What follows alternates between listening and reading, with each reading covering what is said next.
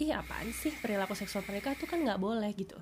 Kamu nggak akan pernah tahu di baliknya tuh dia sebenarnya ngelakuin itu. Kenapa? Karena ketika dia menunjukkan sikap tertentu belum tentu dia berperilaku sama seperti sikapnya.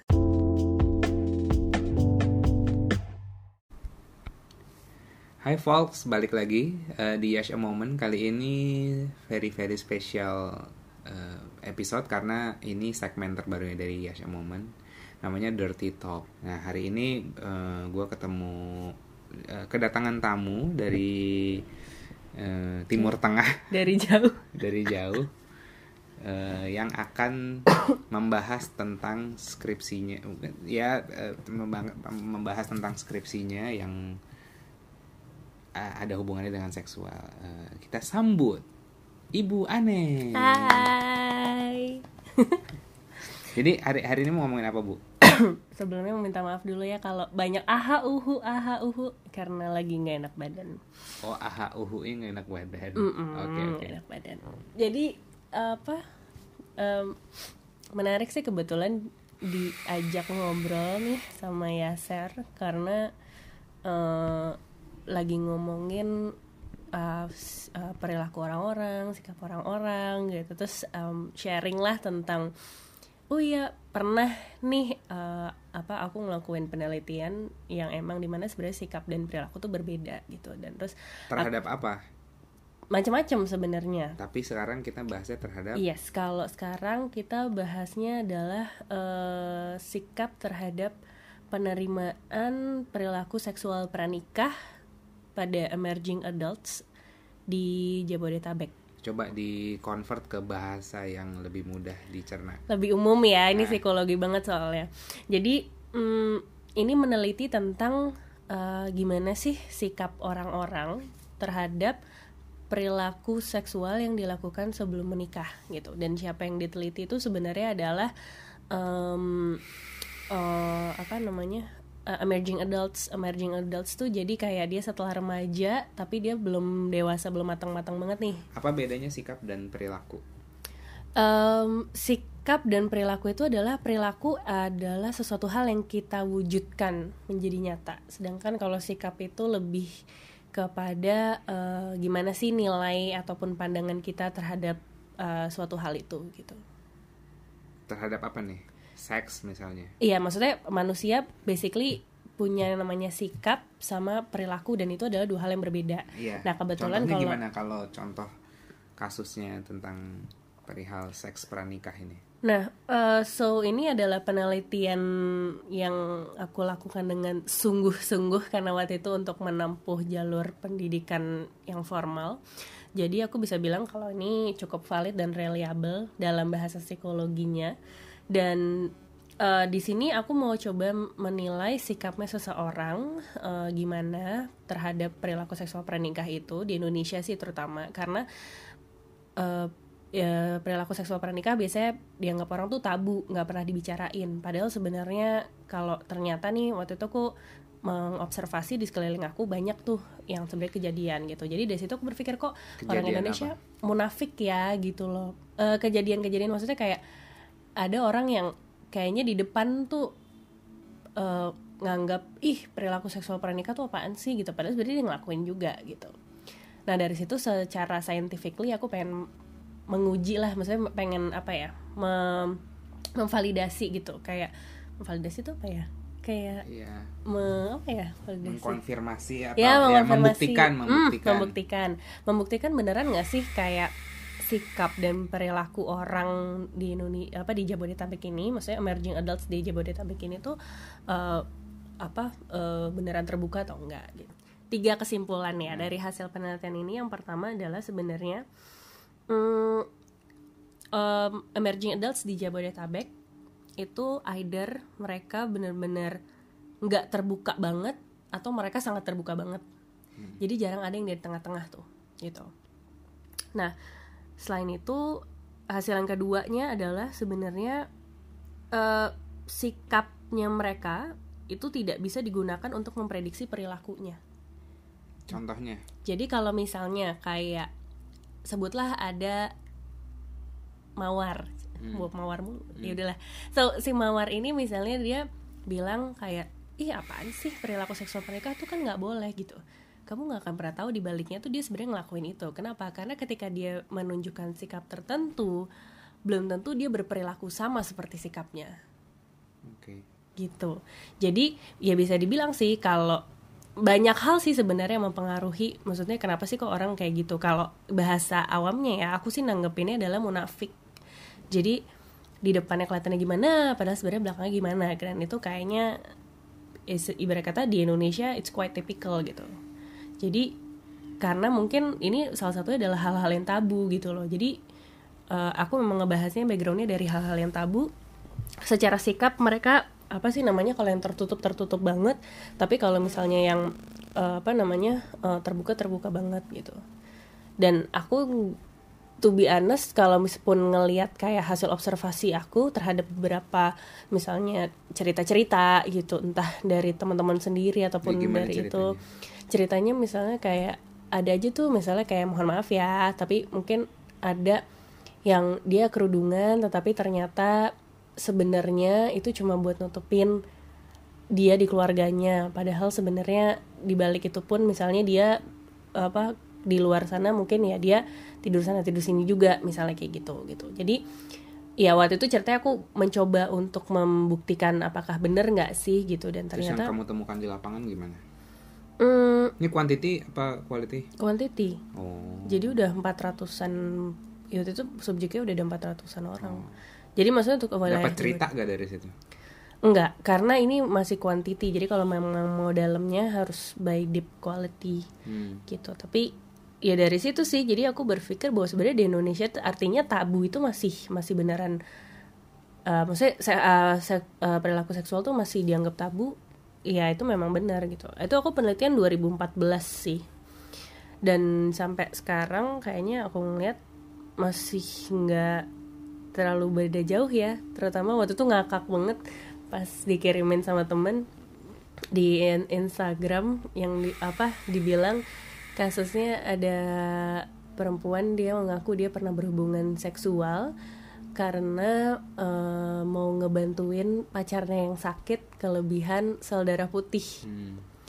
To be honest, yang aku rasakan adalah memang pendidikan seksual di Indonesia tuh belum banyak Hmm. gitu dan itu yang akhirnya bisa misleading orang-orang yang maksudnya ngerti nggak sih aku ngerasanya semakin ditutupin sem- orang semakin orang nyari tahu di luar tapi dapat informasi yang salah ataupun nggak lengkap jadinya dia malah kena rugi juga gitu Mm-mm.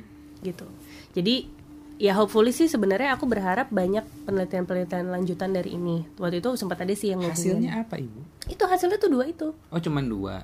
Mm. Oh sama satu lagi, eh satu lagi adalah em, ada beberapa hal yang mendukung, eh, sorry, ada beberapa hal yang di sini tuh signifikan ngaruh terhadap derajat keterbukaan itu atau sikap keterbukaan itu. Maksudnya? Jadi misalnya nih kayak hmm, kenapa sih orang ngelakuin suatu hal tertentu tuh karena ada beberapa faktor misalnya kayak gitu. Nah ini sama gitu. Kenapa orang bisa bersikap seperti itu? Itu tuh ada beberapa faktor. Di antaranya yang pertama adalah jenis kelamin laki-laki. Jadi kalau yang laki-laki dia biasanya lebih terbuka dibandingin kalau yang perempuan. Terus yang kedua, kalau misalnya dia di orang misalnya gini, sosok oh yang kedua itu adalah sosok seorang ayah itu sangat mempengaruhi terhadap ke, derajat keterbukaan. Emang kenapa? Kalau misalnya ada ayah itu dia lebih uh, strict. Tapi kalau nggak ada ayah dia biasanya lebih terbuka Untuk? Untuk itu tadi derajat atau sikap penerimaan seksual pranikah. Oh maksudnya dia bisa dia nyantai aja apa enggak gitu? Iya, maksudnya dengan ada sosok seorang ayah di rumah, itu dia bisa mem- mempengaruhi sikap orang itu, misalnya kayak gitu. Kak, ya itu maksudnya banyak sih kalau dalam psikologi itu memang harus digali lagi, ada penelitian lebih lanjut. Tapi ini beberapa hal yang waktu itu cukup berpengaruh ya. Tadi satu jenis kelamin laki-laki, Eh, dua tadi eh, keberadaan ayah di tempat tinggal. Yang ketiga adalah dia menjalankan ritual agama atau enggak. Kalau dia menjalankan ritual agama berarti dia nggak terlalu terbuka. Tapi kalau dia tidak menjalankan berarti dia terbuka. Sama yang terakhir adalah eh, dia punya nggak temen atau kelompok acuan yang melakukan hubungan seksual pranikah. Kalau misalnya memang dia ada temen yang ngelakuin hubungan seksual pranikah, pasti dia akan lebih terbuka dibandingin sama orang-orang yang dia nggak punya temen eh, yang punya teman pernah melakukan hubungan seksual pranikah gitu. Hmm. Jadi it- itu sih tiga tiga Anjir, gue semuanya yang kayak nggak ada sosok ayah. Terus banyak banyak apa? Banyak teman-teman gue yang melakukan seksual di eh, pranikah. Apa lagi satu lagi? Terus Dan laki-laki laki-laki kayak udah kayak telanjang aja berarti. Anggapannya iya gitu. nggak ada filternya. Iya. Pantas aja gue begini ya. Ya maksudnya ya balik lagi makanya sih sebenarnya kalau di psikologi tuh menariknya psikologi adalah kayak orang itu nggak bisa didescribe kayak gimana dia sekarang tapi banyak hal yang sebenarnya mempengaruhi even kayak sikap ini pun sebenarnya kan juga dipengaruhi banyak hal kan aku tuh di sini neliti kayak ntar ya cukup banyak waktu itu faktor-faktornya mungkin ada sekitar di atas lima lah misalnya ada beberapa pertanyaan lainnya yang aku ta- tanyakan adalah sebenarnya kelas sosial ekonomi itu ngaruh nggak sih sama eh, seberapa dia terbuka Ya, dengan orang miskin berarti lebih terbuka. nggak nggak ngaruh ternyata Oh, mau miskin, mau kaya, munafik. Mu- bisa aja melak ya bisa aja Iya. munafik gitu maksudnya belum tentu tapi dia bisa aja terbuka ataupun tidak Aduh, terbuka gue ngomong sama diploma ah, dimentalin mulu. Jadi mau lo kaya, mau lo miskin, tetap aja lo semua munafik. Terus apa lagi? Iya. Terus abis itu kayak pendidikan terakhirnya dia gitu. Apakah dia dia tuh sebenarnya sikap maksudnya dia tuh ngelihat kayak perilaku seksual pernikahan tuh boleh atau nggak boleh dilakukan tuh ada ngaruhnya nggak sih dari jenis pen- dari pendidikan terakhirnya dia nggak gitu. Oh, nggak ada, nggak ngaruh. nggak ngaruh Oke. nggak ngaruh Mau kuliah, mau ter terdidik atau tak terdidik sama aja lo semua munafik. terus abis itu kayak misalnya hmm, status pekerjaan orang tua. Hmm. gitu orang tua bekerja Sebagai sibuk. nggak mesti sibuk sibuk Oh. gitu loh. Kayak nggak ada waktu di rumah Hmm. atau orang tua tidak bekerja yang lebih banyak waktu di rumah misalnya kayak gitu. Tuh ngaruh atau enggak tuh nggak ngaruh juga gitu. Eh, terus kemudian kayak pendidikan ayah pendidikan ibu terus status saat ini eh, menikah atau tidak menikah gitu.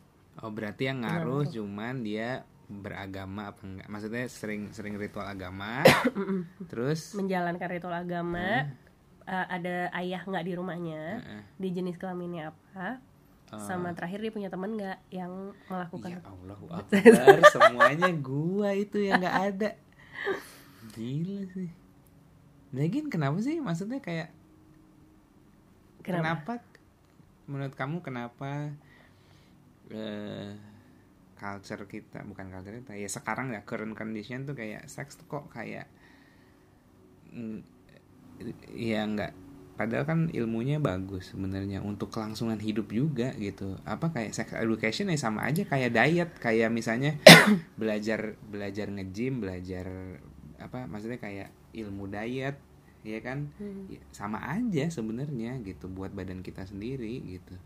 Kenapa di sini ya yang kamu lihat gimana sex education ada beberapa hal kita bisa lihat dari berbagai uh, beberapa sudut pandang atau perspektif. Satu dari segi agama ya udahlah ya, udah tahu kan kenapa nggak dibahas. Yang kedua eh dari segi eh, aku yakin di agama sebenarnya dibahas bi sex education tapi mungkin gini. Karena yang karena yang menafsir menafsirkannya juga nggak nggak terpapar ilmu sex education jadi itu nggak ketangkep. Kan maksudnya kayak semua apa eh, ajaran-ajaran yang misalnya di Al-Quran itu kan sebenarnya bukan kayak ilmu yang literal kayak lu harus gini tapi kan semua tafsiran tafsiran tafsiran kan gitu kan. Nah, aku curiganya yang gini, to be honest, aku memang nggak baca Al-Quran secara hatam. Tap- Maksudnya bukan, ya nggak mendalami banget lah gitu. Tapi kalaupun ada, menurut aku dia lebih ngasih tahu kayak misalnya kayak ini bahwa ada ada proses pembuahan, jadi lebih ke arah yang biologi gitu loh. Ah. Yang itu diajarkan di biologi. Nah, Oh, masalahnya ngundang ustadz yang ngomongin sex education Boleh. Sih nah, coba nanti dicari ya. nah, terus Nah, cuma masalahnya adalah gini, mungkin kalau pemikiran konver- konservatif gitu ya, mereka takut kalau misalnya, eh kalau gue ajarin kayak gini nih, ntar yang ada orang-orang malah ngelakuin itu gitu. jadi mereka tuh kayak seakan-akan nutup-nutupin supaya orang tuh tidak merasa mengundang ataupun diundang untuk melakukan hal-hal itu. Nggak nggak dibikin untuk nyobain gitu. Ngerti nggak sih? Padahal nih kalau kalau aku boleh compare ya um, sama perilaku lain yang kasarannya kalau ini kan banyak yang bilang kalau perilaku seksual gini-gini kan disebutnya nakal gitulah ya gitu. Nah kalau dibandingin nih misalnya sama kayak clubbing sama kayak minum-minum gitu ya. Dari orang-orang sekitar aku aja deh gitu. Aku ngelihat di di saat mereka kasarannya dikenalin ataupun dibebasin sama orang tuanya mereka lebih bisa ngontrol diri. Dibandingin kalau misalnya kayak orang tuanya nutup nutupin jadi akhirnya mereka melakukan itu di belakang. Hmm. gitu. Nah jadi di situ aku ngelihat bahwa kayak orang tuh semakin dilarang-larang mereka hmm. rasa curiosity-nya semakin besar mereka semakin kreatif untuk mencari cara gitu. Hmm. nah orang-orang konservatif ini ketinggalan.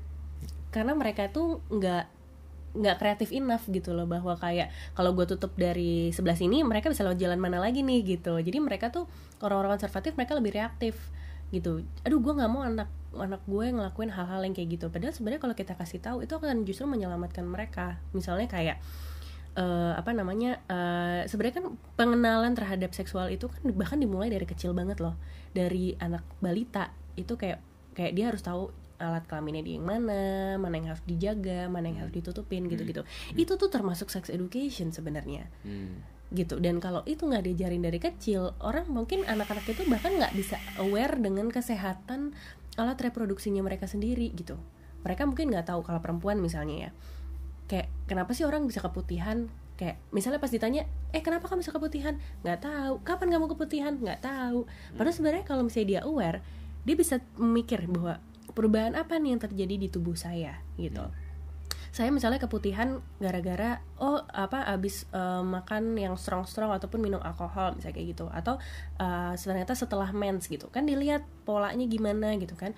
Oh ternyata setiap saya abis mens misalnya saya mengalami keputihan. Ya udah itu berarti mungkin wajar emang siklusnya kayak gitu. Hmm. nah kalau orang nggak tahu dia kan kreatif nyari cara lain ya kan? Ketika dia nyari cara lain dia dapat informasi yang salah bisa aja abis itu dia kemudian mencari alternatif cara yang salah. Hmm.